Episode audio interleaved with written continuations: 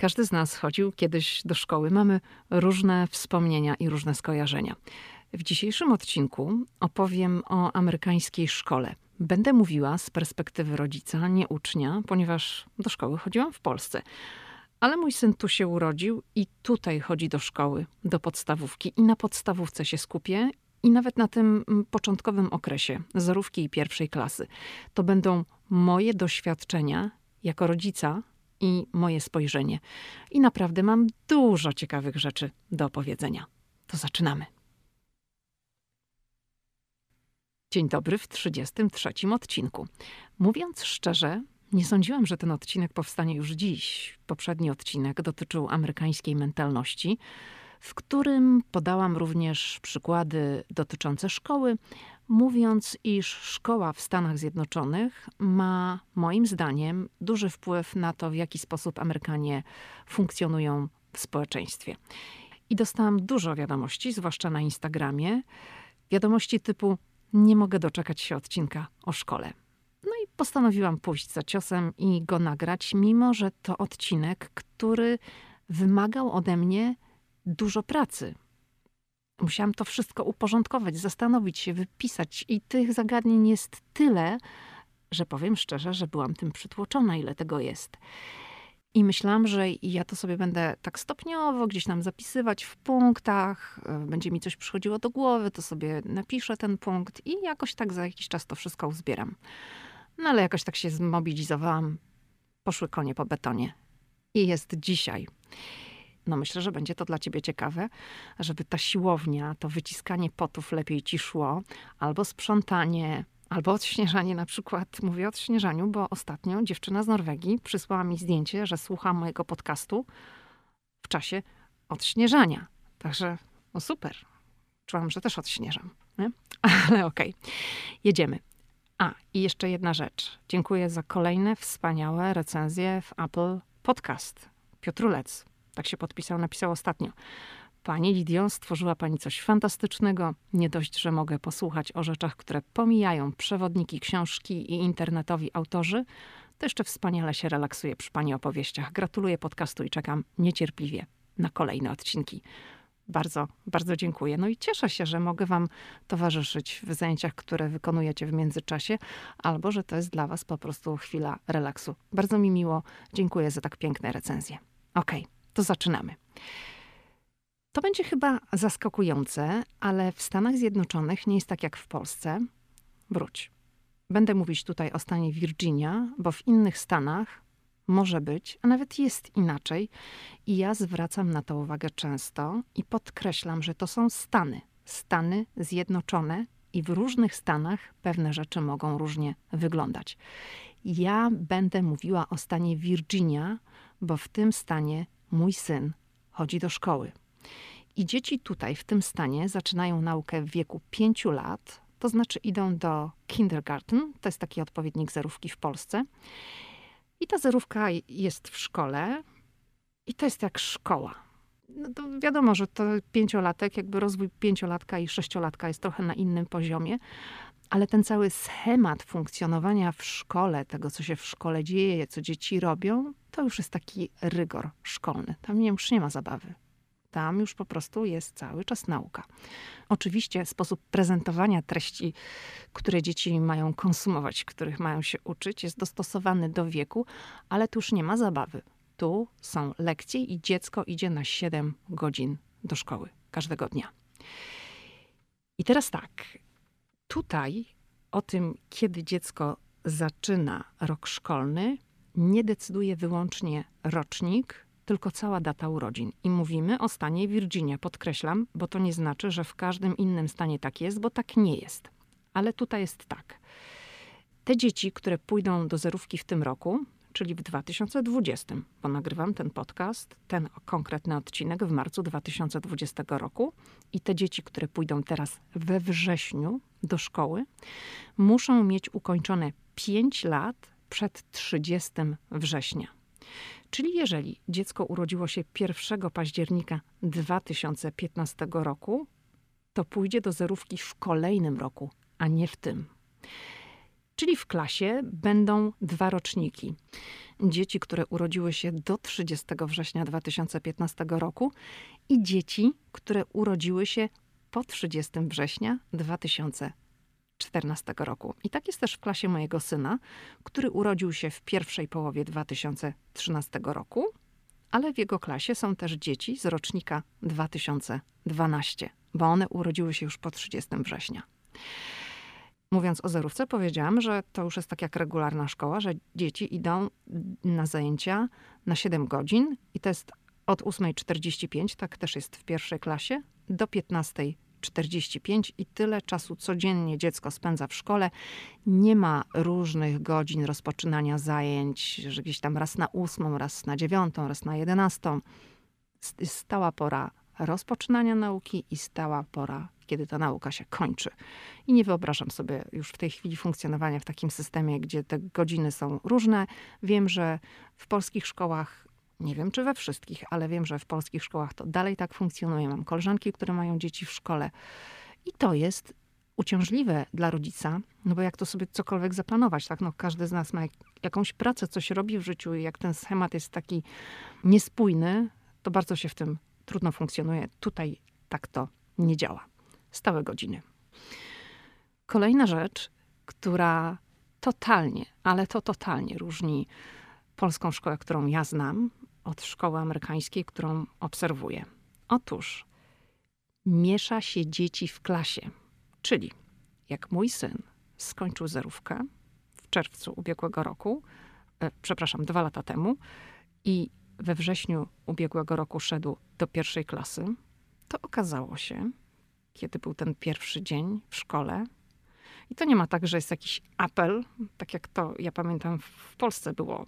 Tak? Pierwszy dzień to był taki dzień apel. Nie wiem, czy teraz też jest apel, ale chyba jest, prawda? Tylko już normalnie dziecko idzie do szkoły i idzie na 7 godzin, a nie, że jest rozpoczęcie roku szkolnego i jeszcze nic się nie dzieje, takie sprawy organizacyjne. Mm, znaczy tutaj też już wchodzi 7 godzin w grę. Jest pierwszy dzień szkoły i tyle.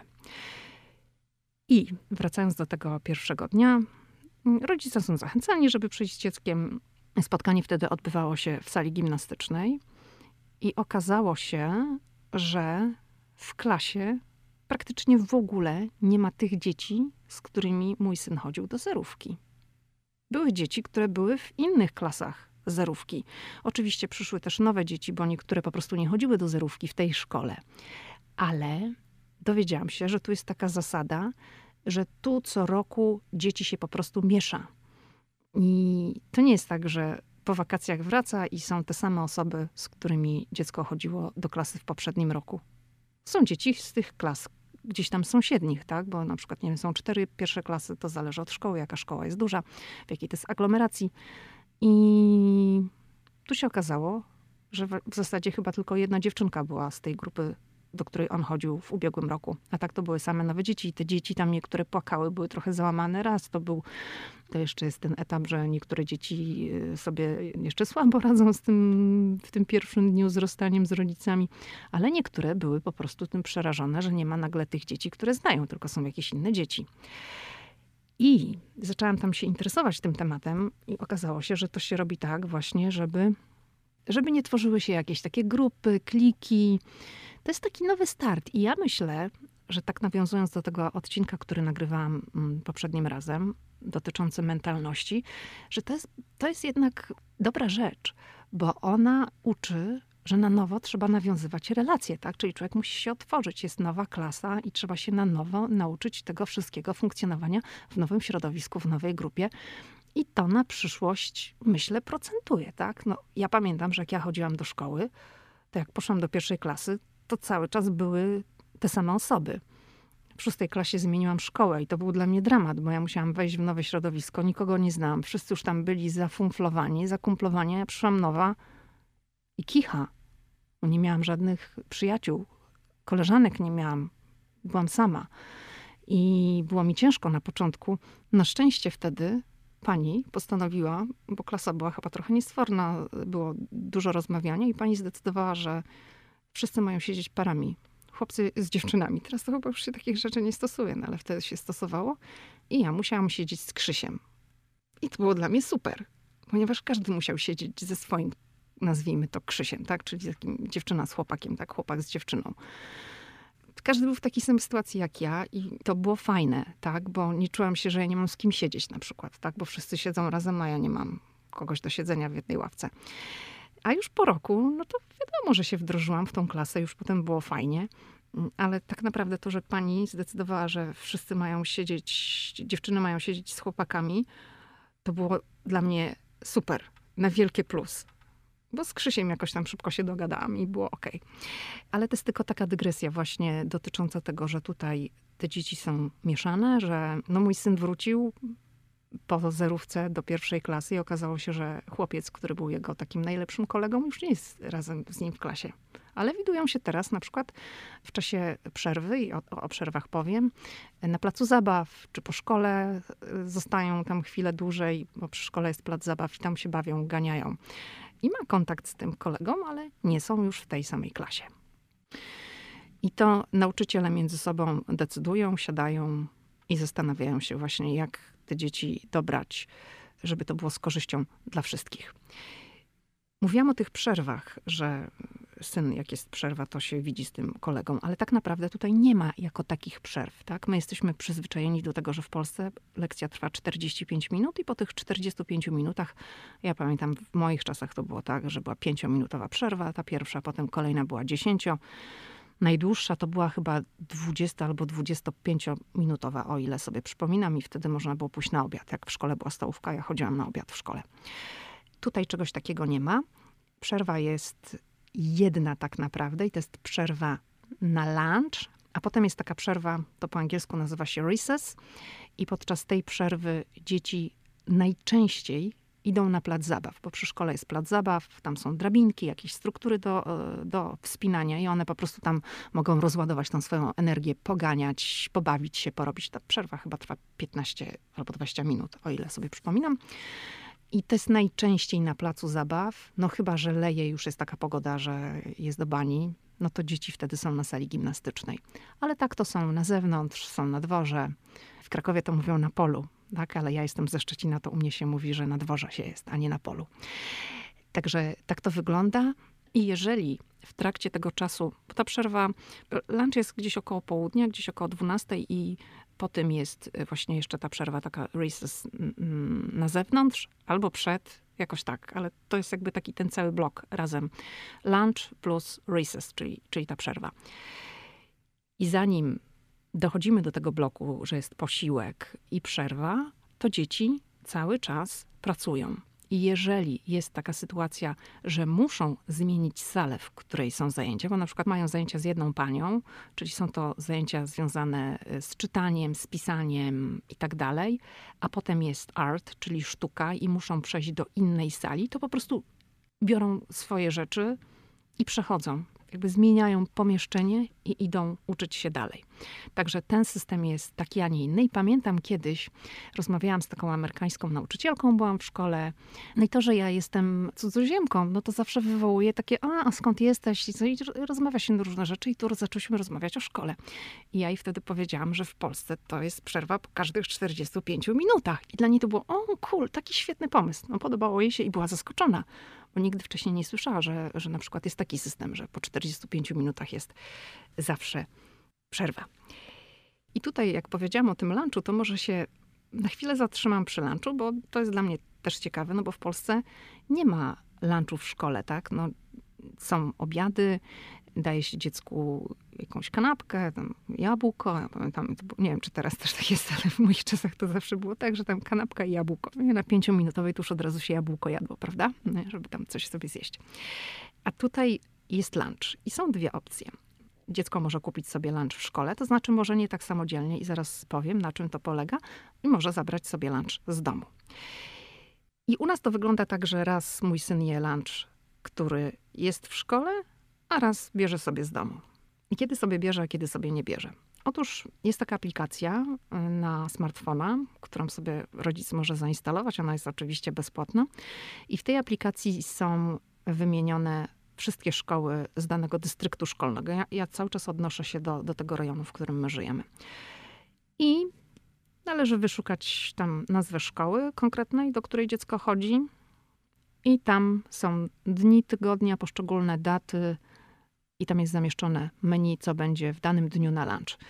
Czyli jeżeli jestem ciekawa, co będzie jutro na lunch, to po prostu wchodzę do tej aplikacji, patrzę, no i rozmawiamy z synem, czy będzie to jadł, czy chce zabrać lunch z domu. I jak jest coś, czego on nie lubi, no to po prostu ja mu przygotowuję lunch i zabiera lunch z domu. A jak jest coś tam w tej aplikacji, co on lubi, to mówi, nie, to ja będę jadł lunch w szkole i sobie tam wezmę. I ja też z góry płacę za lunche przez internet. Lunche nie są drogie w amerykańskich szkołach, to jest tutaj gdzieś na poziomie 3 dolarów z hakiem. I to nie jest tak, że ja kupuję na przykład lunche na cały miesiąc i czy on zje, czy nie zje, to pieniądze są ściągane. Pieniądze są ściągane wówczas, kiedy mój syn zje szkolny lunch. I to się odbywa w ten sposób, że każde dziecko ma swój kod i jeżeli skorzysta z tego kodu, tam pobierając lunch, musi ten kod chyba wbić, tak mi się wydaje, no to wtedy ta suma jest odliczana z tego konta, na które ja wpłacam pieniądze i balans na tym koncie jest pomniejszany o, o, ten konkretny lunch.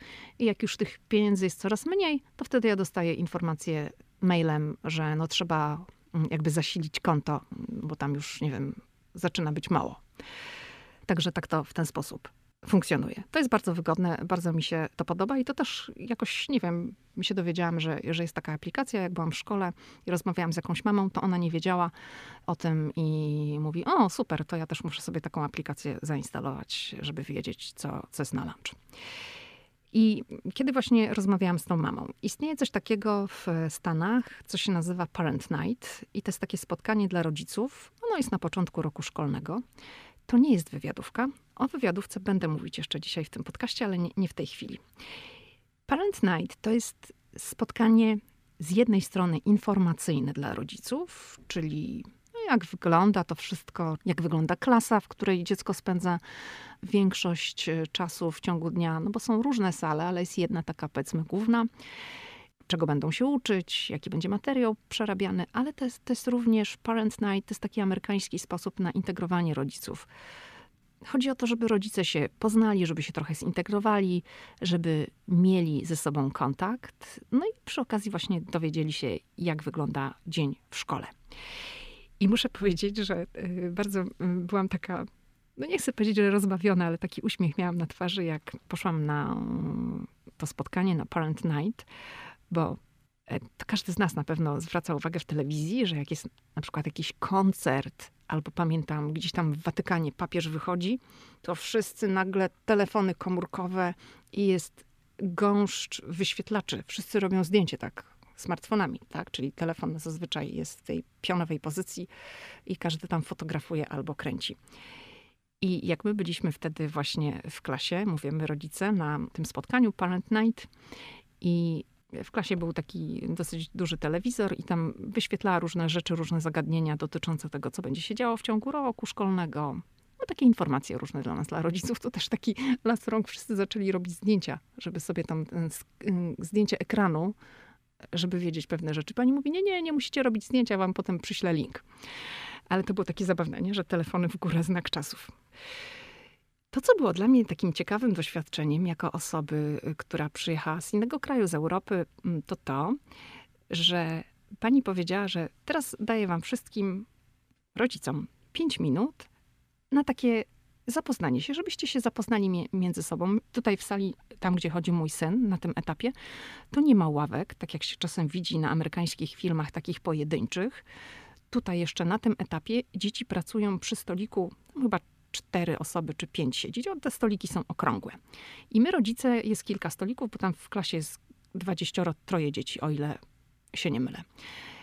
I no, było kilka tych okrągłych stolików i my rodzice przy tych takich małych dziecięcych stolikach, no bo to są sześciolatki, siedzieliśmy. I pani mówi, to teraz proszę pięć minut na takie zapoznanie się. Możecie tutaj zmieniać te stoliki, mm, zapoznać się z rodzicami przy stoliku, ale też możecie pójść do innego stolika, żeby poznać rodziców, którzy siedzą przy innych stolikach.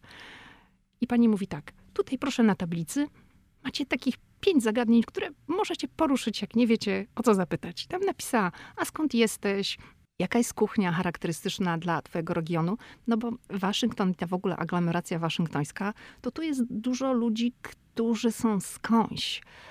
Wiadomo, że wszędzie tutaj w Ameryce są imigranci, także są imigranci, ale też e, do Waszyngtonu napływa bardzo dużo ludzi, którzy tutaj przyjeżdżają w związku z pracą. I dla mnie to było takie wow, że już nawet rzuciła kilka kół ratunkowych, żeby podpowiedzieć tym rodzicom, którzy być może nie do końca wiedzą, o co można było zapytać innych rodziców, żeby było bezpiecznie, ale żeby można było nawiązać jakąś relację. I się chodziło od e, stolika do stolika, oczywiście jak to w Ameryce po imieniu, tak? I tak się mogliśmy zapoznać między sobą. Niektórzy od razu już tam telefony, e, wymiana jakichś e, kontaktów, żeby, żeby mieć numer telefonu do, do, do innego rodzica. I dała mm, nam taki czas, no, żebyśmy się troszeczkę poznali. I to jest potem fajne, bo przychodzę po syna do szkoły i jest jakiś rodzic, którego już pamiętam z tego spotkania. Jest hi, how are you? No, taki, taka wymiana takich uprzejmości. No ale to nie jest tak, że już patrzymy na siebie, nie wiadomo kto to jest. No wiem, że to jest właśnie mama czy tata dziecka, które chodzi z moim synem do szkoły. I tutaj właśnie jak mówię o Parent Night, o tym spotkaniu, to przypomina mi się taki fragment ze wspomnień byłej pierwszej damy Michelle Obamy, która przywołała w swojej książce jedno takie spotkanie, Parent Night. Ale od początku. To jest ciekawe. Znaczy dla mnie było. Myślę, że mam nadzieję, że dla ciebie też będzie ciekawe. W 2009 roku córki prezydenckiej pary, byłej prezydenckiej pary, Michelle Obamy i Baracka Obamy, czyli Malia i Sasha, dziewczynki uczestniczyły wtedy z rodzicami w oficjalnej podróży po Europie i Afryce. I w ciągu siedmiu dni spotkały tam prezydenta Putina, papieża Benedykta XVI. One były w Koloseum w Rzymie, były w Ganie. No, dużo zobaczyły. I Michelle Obama wspomina, że po wakacjach wzięła właśnie w szkole udział w Parent Night w szkole Saszy. Sasza to jest ta młodsza córka. No one obie, obie, są już w tej chwili dorosłe, to są już studentki, no ale wtedy no, były dziewczynkami, które tam miały po kilka i kilkanaście lat. I Michelle Obama kręciła się po sali, w której wówczas uczyła się Sasza. Dziewczynka była wtedy uczennicą trzeciej klasy podstawówki. I na ścianie wisiały wypracowania dzieci ze wspomnieniami z wakacji. No i ja też tam właśnie ostatnio byłam w szkole i też były jakieś wypracowania, sobie czytałam różne. I pierwsza dama zaczęła czytać te wypracowania. No i oczywiście była ciekawa, co napisała jej córka, tak? No każdy jest ciekawy, co tam dziecko napisało. I w wypracowaniu Saszy było napisane, tutaj zacytuję. Byłam w Rzymie i poznałam papieża. Brakowało mu części kciuka. I mnie to strasznie rozbawiło, jak przeczytałam ten fragment. Michelle Obama tam zastrzegła w książce, że ona nie wie, jak wygląda kciuk Benedykta XVI, czy rzeczywiście papież ma jakikolwiek ubytek ale podkreśliła, że to właśnie to zapamiętało jej ośmioletnie dziecko z wakacyjnej wycieczki. Nie, że była w ogóle w Europie, w Afryce, widziała jakieś super rzeczy, poznała światowych przywódców, tylko to, że właśnie papieżowi brakowało części kciuka. No i to wisiało e, na ścianie. I jak się właśnie idzie do amerykańskiej szkoły, to na ścianie wiszą prace dzieci, rysunki, wypracowania i, i można właśnie zobaczyć radosną twórczość własnego własnego dziecka. I teraz powiem o wywiadówce, na której byłam wczoraj. Tak się właśnie ułożyło, że wczoraj była wywiadówka. I to nie była tylko wywiadówka w klasie mojego syna, ale to była ogólnie wywiadówka w całej szkole. I wtedy lekcji nie ma. I to było dla mnie też zaskoczenie na początku, bo teraz już jestem przyzwyczajona, że jak jest wywiadówka, a wywiadówka jest dwa razy w roku, to wtedy lekcji nie ma. I wywiadówki to są spotkania indywidualne. Nie ma czegoś takiego, że wszyscy przychodzą na jedną godzinę i pani, nie wiem, opowiada ogólnie o klasie. To jest rozmowa, to jest zaplanowane na każdego rodzica, jest zaplanowane 20 minut. Ja miałam czas wyznaczony od pierwszej 30 do pierwszej 50. I jak przyszłam na tą pierwszą 30, pierwsza 30 wchodzę i, i po prostu jest spotkanie o tym, jak mojemu synowi idzie w szkole. Ja myślę, że to jest bardzo fajne, że to roz, rozmowa jest indywidualna, bo rozmawiamy tylko i wyłącznie o własnym dziecku. Tak? I to jest czas, kiedy ja mogę zadać jakieś pytania. Oczywiście, jeżeli mam jakieś pytania, to zawsze mogę się umówić z panią w międzyczasie, bo mam do pani mail i jeżeli chcę, to mogę napisać. I to zresztą na początku e, roku szkolnego od razu nam powiedziano, podano nam mail, że można pisać, ale żeby mm, nie próbować rozmawiać z panią na jakieś tematy wtedy, kiedy dzieci wychodzą ze szkoły, bo to nie jest czas. Tylko się umówić na konkretną godzinę, na konkretny dzień i wtedy można taką e, rozmowę odbyć. E, w czasie tego spotkania, w czasie tej wywiadówki, to jesteśmy w, e, w sali wtedy pani i ja i rozmawiamy. I pani wtedy mówi, jak wygląda postęp w nauce. I oczywiście to jest wszystko w bardzo przyjaznej atmosferze. To wynika również właśnie z samej mentalności Amerykanów. O tym, o tym mówiłam w poprzednim odcinku, że dystans jest skrócony i nie ma mm, takiego oficjalnego tonu. Wszystko jest właśnie bardzo takie przyjazne, co nie znaczy, że to jest pozbawione szacunku jednej i drugiej strony. Bo to, że ja mogę sobie nawet z panią zażartować, bo panie od razu nawiązują takie relacje. Na przykład, jeżeli ona wie, że my gdzieś byliśmy, pojechaliśmy do Polski, to jak mnie będzie widziała i będę odbierała syna ze szkoły, to wtedy mnie zaczepi i zapyta, jak wasza podróż do Polski, czy fajnie spędziliście czas, czy było super i tak dalej. Zainteresuje się tym, to jest takie niby nic, ale od razu się robi fajniej, prawda? No i wtedy w czasie tej wywiadówki rozmawiamy. Te wywiadówki są robione po testach, które były wcześniej przeprowadzone. Ja mogę się z wynikami tych testów zapoznać wcześniej, ponieważ dostaję je do domu. I szkoła to nie jest szkoła w USA, to nie jest tylko nauka pisania, czytania, liczenia i poznawania świata. To również miejsce, w którym dzieci uczy się relacji społecznych.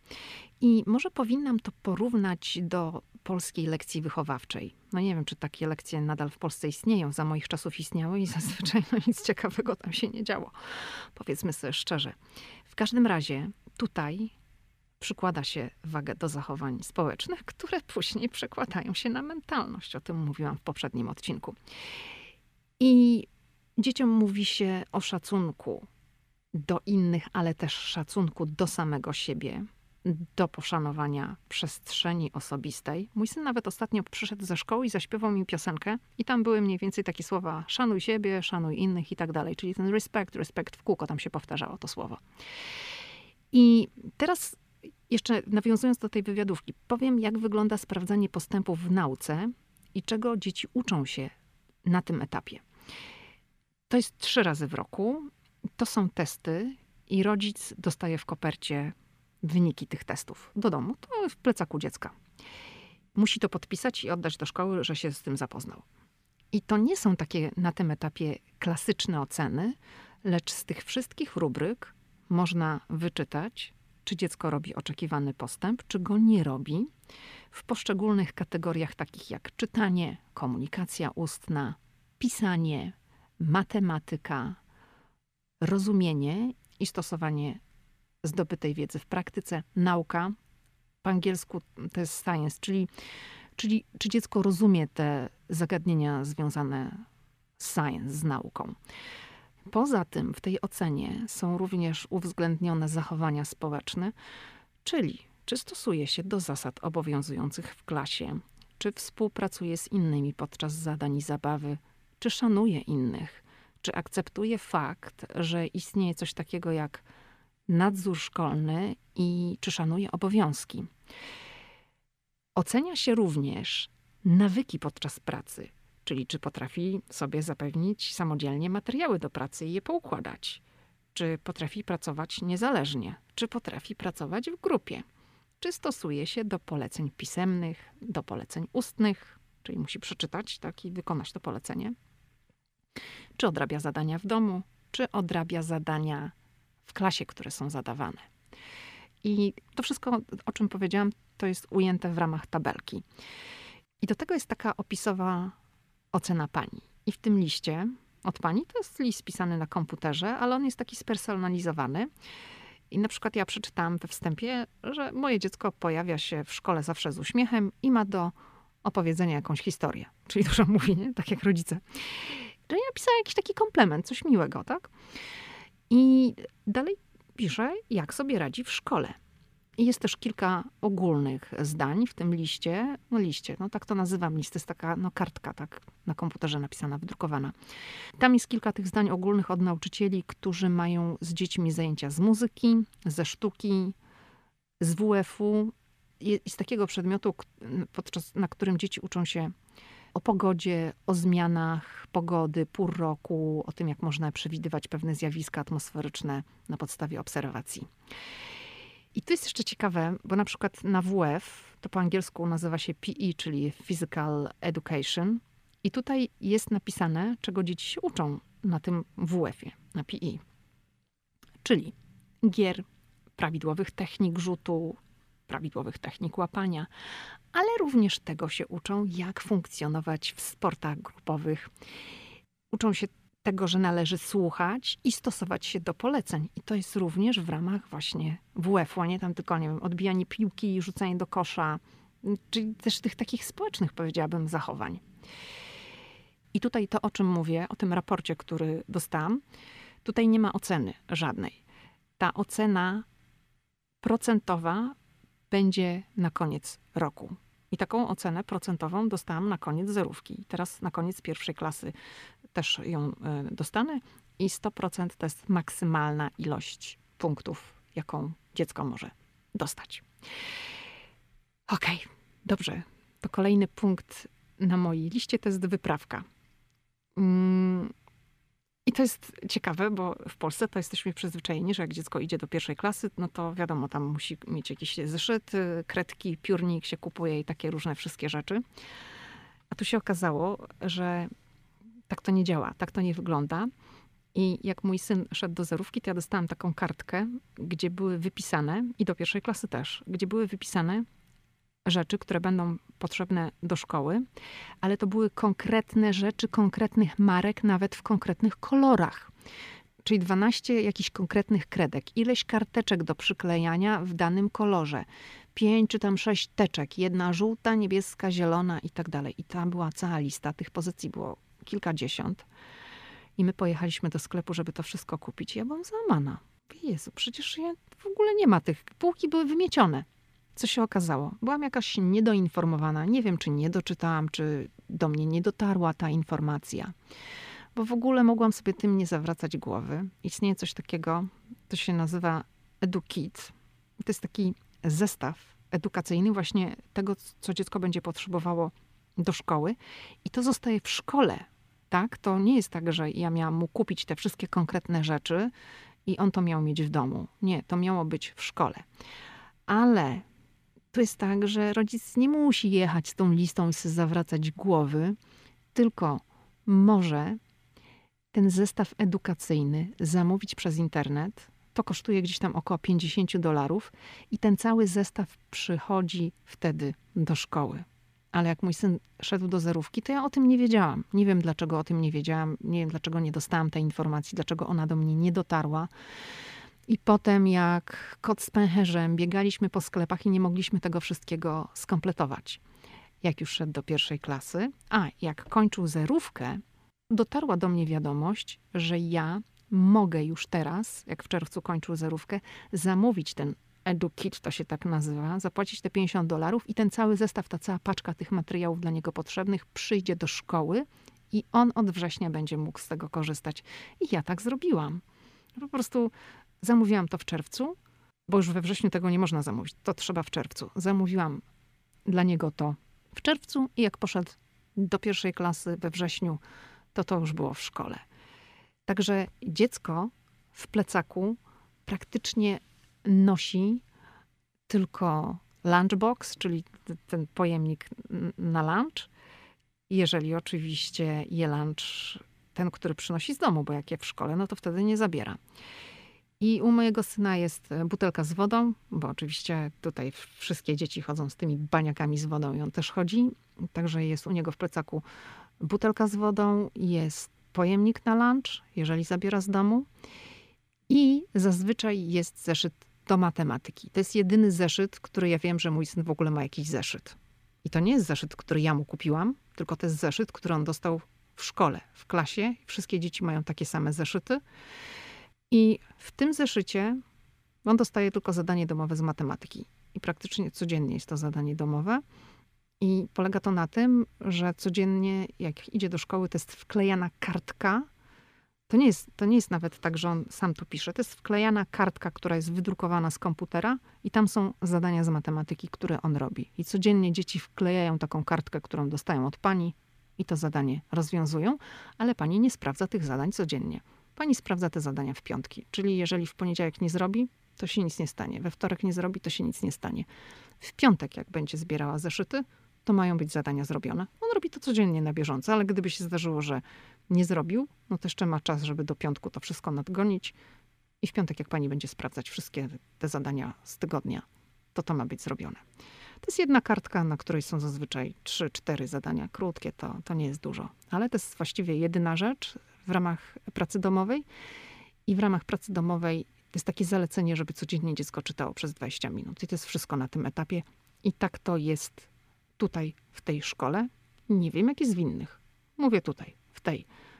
E, może nawet w dystrykcie szkolnym, bo tak słyszałam, że tutaj w tym dystrykcie szkolnym e, nie ma takiej silnej presji e, w podstawówkach na pracę domową. W innych może być inaczej, ale tutaj jest właśnie tylko ta praca z matematyki. Ok, to tutaj zamykam ten wątek. O tym, że dzieci uczą się o emocjach, o tym, jak je kontrolować, wspominałam w poprzednim odcinku o mentalności. Czyli dzieci uczą się, jak nazywać swoje emocje, uczą się, jak redukować poziom złości w zapalnych momentach, jak się uspokoić, jak oddychać, czyli tam policzyć do dziesięciu, nie mówić w emocjach, czyli powiedzieć, porozmawiam o tym za chwilę. I szkoła, amerykańska szkoła, w mojej opinii, ten system ma bardzo duży wpływ, pozytywny wpływ na emocjonalny rozwój dziecka, lecz trzeba powiedzieć sobie to jasno, że to nie jest tak, że szkoła odwali za ciebie całą robotę, a ty będziesz sobie siedzieć z boku i grać na zębach. O tak. Słychać. Nie, nie, nie. Amerykańska szkoła wymaga od rodzica zaangażowania. Czyli na przykład dostajesz kartkę do przerobienia w domu z dzieckiem i rozmawiacie na temat na przykład znęcania się w szkole. Co to jest znęcanie? Na jakie zachowania trzeba być wyczulonym? To jest też wiedza dla ciebie, tak? Rozmawiasz z własnym dzieckiem i sądujesz, czy coś się dzieje, czy nie. Jak zachowuje się twoje dziecko względem innych. I masz to do przerobienia, bo potem musisz to podpisać i dziecko to zanosi do szkoły, że rozmawialiście na ten temat. Inny przykład powiem. Na przykład musisz odbyć taką rozmowę z dzieckiem, jak należy zachowywać się w szkole. Tam jest wszystko wypisane, tak? Którą stroną korytarza należy chodzić, jakiego poziomu głosu używać. I szept, taki normalny i, i krzyk, tak? To tam pokrzyczeć sobie mogą, powygłupiać się, jak mają przerwę na placu zabaw, jak biegają, to wtedy mogą sobie tam coś robić. Jak zachowywać się w toalecie, w kafeterii podczas lunchu, podczas zabawy. I tutaj znowu ileś razy przewija się słowo respect. Tak? O szacunku mówiłam w poprzednim odcinku. I to też przerabiacie i się podpisujesz. Dziecko się często też musi podpisać. Inna rzecz, na przykład też miałam do podpisu matematyka. To było pod koniec ubiegłego roku, były przerabiane zagadnienia z matematyki, to było dodawanie i odejmowanie i to chodziło o to, żeby dziecko automatycznie szybko potrafiło dodawać małe liczby czy powiedzmy trochę większa liczba, no ma na przykład 9 dodać 1, 2, 9, doda 9 dodać 1, 9 dodać 2, 8 dodać 3, żeby nie zastanawiało się za długo, tylko szybko to robiło. I e, mój syn przyszedł e, ze szkoły, w plecaku właśnie znalazłam tą kartkę i tam było 5 dat, 5 dni po kolei, gdzie My mieliśmy ćwiczyć na podstawie materiałów, które były dołączone. To była taka kartka do wycinania z numerami, żeby można było robić takie układanki, mm, różne kombinacje dodawania. I my mieliśmy ćwiczyć przez pięć dni i w każdy dzień ja się miałam podpisać, że w tym i w tym dniu ćwiczyłam z dzieckiem te działania. I mój podpis. I pięć dni. I potem on to miał zanieść do szkoły. No i tak, dziecko jest świadome tego, tak? Jak ty, no oczywiście, no możesz to podpisać, że ćwiczyłaś, czy ćwiczyłeś, ale tego nie zrobiłeś. No ale dajesz to swojemu dziecku. Pani zawsze może zapytać, a robiliście to w domu? No a dziecko to dziecko. Na tym etapie to raczej powie prawdę. No, no nie robiliśmy, tak? No nie możesz tak zrobić. Więc ćwiczyliśmy i ja to podpisywałam. Jak był na przykład wieczór, ja zapomniałam, mamo, ale jeszcze nie robiliśmy matematyki. Okej, okay, dobra, dawaj, robimy. I tam jechaliśmy z tym dodawaniem i odejmowaniem, no bo trzeba się podpisać. Także, tak jak powiedziałam, to nie jest tak, że tam szkoła za ciebie wszystko zrobi, a ty to masz gdzieś. Teraz jeszcze jedna rzecz, która mi się przypomniała i uważam, że to jest super. Robienie książek. Książki były robione już w zerówce. Jak wiemy, każda historia, każda książka ma początek, środek i koniec. I dzieci już na tym etapie, czyli jak już mówię, w zerówce, jak miał 5 lat, bo mój syn uczył się pisać w wieku 4 lat, w przedszkolu. I to było takie pośladzie, tak? Na przykład kropeczki, litera A, B, C i tak dalej. I to już na tym etapie się tego uczył. W zerówce to było kontynuowane, a teraz już w pierwszej klasie to już jest pisanie na każdym, na innym poziomie, bo to już jak przychodzi do pierwszej klasy, to już zna litery i potrafi pisać, tak? To już kontynuuje tę naukę, doskonali, ale nie, że on poznaje litery w pierwszej klasie. I teraz w pierwszej klasie to już nawet są wprowadzane zasady interpunkcji, co było dla mnie szokiem. Mówię, kurczę, 6 lat, pierwsza klasa, interpunkcja, hello. No ale to już jest. Właśnie z tej wiadomości od pani się dowiedziałam, że już wprowadzają interpunkcję i w tej ocenie kwartalnej na tym dzieci już też sześciolatki pracują. Ale wracając do tej książki, bo to jest bardzo ciekawe. To jest tak, że dzieci już właśnie od zerówki, czyli pięciolatki, teraz sześciolatki, piszą swoje książki. Jakby robią książki, tak? Książka składa się z iluś tam stron. No i biorą papier do drukarek, zszywają to zszywaczem i robią strony. I na każdej stronie coś piszą, tworzą swoją jakąś historię na dowolny temat, który chcą. No i każda strona jest zapisana, tak jak książeczka dla dzieci. Tam mogą być dwa, trzy zdania. Na jednej stronie, na kolejnej, kolejne dwa, trzy i tak jest kilka stron. Początek, środek, koniec. I dla mnie to było coś niebywałego, że dzieci w tym wieku pięcio- i sześciolatki takie rzeczy robią w szkole. I one to robią. I myślę, że to jest bardzo fajny pomysł. Kolejna rzecz, y, foldery. W piątki, jak mój syn przychodzi ze szkoły, to w swoim plecaku ma zawsze taki folder. I to jest właśnie jedna z tych teczek, która w ramach tego całego zestawu EduKit mm, jest kupowana. I w tym folderze są dwie kieszonki, po lewej i po prawej stronie. I po lewej stronie to jest to, co ma wrócić do szkoły, a po prawej to, co zostaje w domu. I to, co zostaje w domu, to są prace, które dziecko robiło w ciągu tygodnia, czyli nie wiem, coś tam pisało, właśnie, czy jest jakaś książka, były jakieś zajęcia, liczyło. No tam to wszystko jest umieszczane. A po lewej stronie to, co ma wrócić do szkoły, to jest zazwyczaj jakiś formularz dla rodzica do podpisania, czyli na przykład do przećwiczenia, albo na przykład będzie jakaś e, wycieczka szkolna gdzieś do muzeum, mm, do planetarium, bo takie rzeczy też są organizowane. No to wtedy trzeba wyrazić zgodę że dziecko pojedzie na tą wycieczkę, trzeba się podpisać, że się zgadza. Trzeba tam również wypisać wszelkie rzeczy związane z ubezpieczeniem e, zdrowotnym, podać kontakt do osoby, gdyby nie można było się dodzwonić do rodzica, gdyby coś się wydarzyło, z kim można się skontaktować. Także tak to wygląda, że ten kontakt, wszystkie materiały, wszystkie rzeczy dotyczące tego tygodnia w szkole rodzice otrzymują w piątki. Jeszcze chcę powiedzieć o zajęciach pozalekcyjnych, bo mi się przypomniało, bo to jest bardzo ciekawe. Zajęcia pozalekcyjne są płatne i żeby w takich zajęciach uczestniczyć, to trzy razy w roku są takie zapisy, o tak bym to powiedziała. I jak miałam wziąć udział w tych zapisach po raz pierwszy, przyszedł mail, że będzie możliwość, mm, żeby się zapisać. Była data napisana, którego to ruszy i godzina, o godzinie 10. No i ja sobie tam wcześniej przyjrzałam, jakie są możliwości, na co tam można zapisać, a możliwości są duże, są różne. Czyli są i zajęcia sportowe, ale są na przykład takie zajęcia, gdzie dziecko uczy się szycia albo uczy się powiedzmy to biznesu, tak? Czyli jak stworzyć swoje stoisko z lemoniadą i zacząć to sprzedawać. Czyli już takie podejście, przedsiębiorczość już na tym etapie. Tak? Albo na przykład zajęcia z gry na jakimś instrumencie, albo zajęcia, gdzie y, budowane są jakieś tam rzeczy z Lego. No, tych opcji jest sporo. To kosztuje od 100 do 200 dolarów z hakiem, w zależności od zajęć i to są takie bloki sześciotygodniowe, czyli po sześciu tygodniach następuje przerwa i potem jest znowu kolejny taki nabór, taka rejestracja. Dlaczego powiedziałam o tej dacie i o godzinie? Dlatego, że właśnie jak pierwszy raz tam miałam się zapisać, no to tam się zaczęła ta rejestracja. Następnego dnia, czy tam dwa dni później mi się przypomniało, wchodzę do tego systemu, a się okazuje, że tam już w ogóle nie ma miejsc na te zajęcia, którymi ja byłam zainteresowana. Dlatego podają godzinę. Bo ludzie czekają, żeby zapisać dzieci na jakieś konkretne zajęcia. Niektóre są bardzo popularne.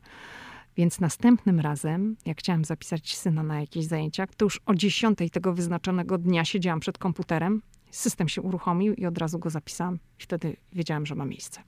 Także tak to wygląda. Jeszcze jedna rzecz, to jest biblioteka. Mm, dzieci chodzą do biblioteki już tam od zerówki, tak? Raz w tygodniu i wybierają sobie książki. Tych książek jest w sumie dosyć dużo do, do czytania, no bo jest, tak jak mówiłam, mm, położony nacisk na czytanie, bo oprócz tego, że chodzą do biblioteki i biorą dwie książki, to jeszcze mają taką biblioteczkę klasową i z tej biblioteczki klasowej przynoszą trzy albo cztery książeczki. One nie są długie, ale ze szkoły tak w tygodniu to przynosi mój syn kilka książek do przeczytania. Czasem jestem załamana, bo jeszcze czytamy książki po polsku i tego trochę jest. Jeszcze jedna istotna rzecz w amerykańskiej szkole to jest wolontariat. Rodzice są namawiani do tego, żeby uczestniczyć w życiu szkoły i do tego, żeby być wolontariuszem. I jak jest jakaś wycieczka szkolna, no to właśnie przychodzi mail, że szukają wolontariuszy, żeby któryś z rodziców pomógł. Albo mm, jak ma być jakieś spotkanie, to też wolontariat polega na tym, że no, żeby coś kupić, tam wodę zapewnić dzieciom albo jakieś przekąski. Żeby ogólnie wspierać szkołę, żeby pomagać, angażować się w działalność szkoły. Rok szkolny w Ameryce nie zaczyna się wszędzie tak samo. Niektóre dzieci zaczynają rok szkolny już w sierpniu. To wszystko zależy od dystryktu szkolnego, od stanu. W tym dystrykcie szkolnym, do którego chodzi mój syn, szkoła zaczyna się po Labor Day. Labor Day to jest pierwszy poniedziałek września i to jest taki odpowiednik święta pracy. I on przypada właśnie w pierwszy poniedziałek września i no we wtorek tutaj w tym dystrykcie szkolnym, do którego chodzi mój syn, rozpoczyna się szkoła, ale tak jak mówię, nie wszędzie tak jest. Tutaj też jest tak, że jak na przykład pada śnieg albo jest mróz, to też nie ma zajęć w szkole. I w tamtym roku było trochę tych zimnych i śnieżnych dni w aglomeracji waszyngtońskiej sporo i mój syn nie chodził wtedy do szkoły kilka ładnych dni nie chodził do szkoły. Nie mówię, że pod rząd, ale na przykład, nie wiem, zaczynało padać w poniedziałek wieczorem, to ja już tylko czekałam na e-mail, czy będą lekcje odwołane i zazwyczaj są lekcje odwołane. Raz w roku jest Pyjamas Day, czyli wszyscy przychodzą w piżamach. Dzieci, nauczyciele też. W zasadzie nie wiem, po co jest ten dzień, no ale tak jest, że dzieciaki przychodzą do szkoły w piżamie. Czy jest coś takiego jak Dzień Nauczyciela? Nie ma takiego stricte dnia nauczyciela, ale jest coś takiego, co nazywa się Teacher Appreciation Week, czyli uznania, docenienia nauczycieli.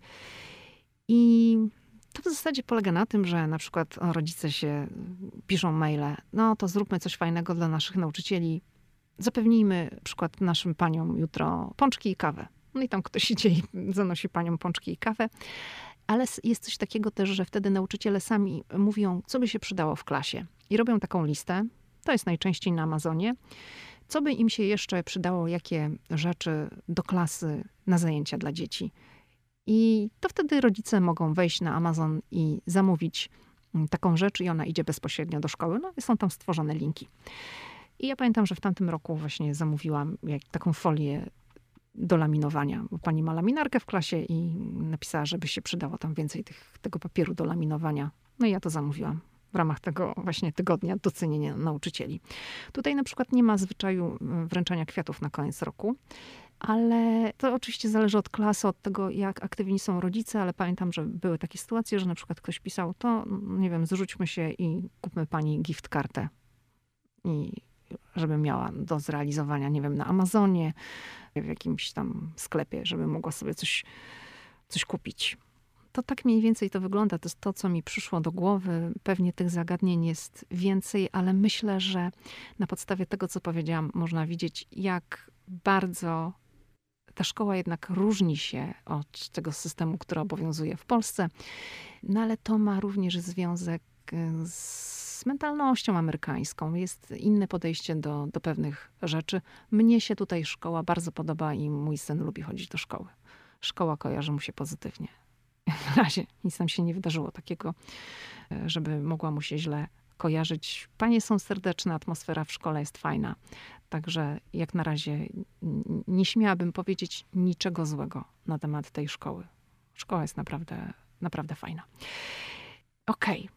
to na koniec chciałam powiedzieć tak, że jeżeli uważasz, że robię fajny, ciekawy podcast, to się nim podziel. Powiedz innym, że jest taki podcast Ameryka i ja. No i tyle. I oczywiście zachęcam do subskrybowania podcastu Ameryka i ja tych wszystkich, którzy jeszcze go nie subskrybują. To już naprawdę koniec. To tyle, co przygotowałam w tym odcinku. Do usłyszenia za tydzień. Pa, pa.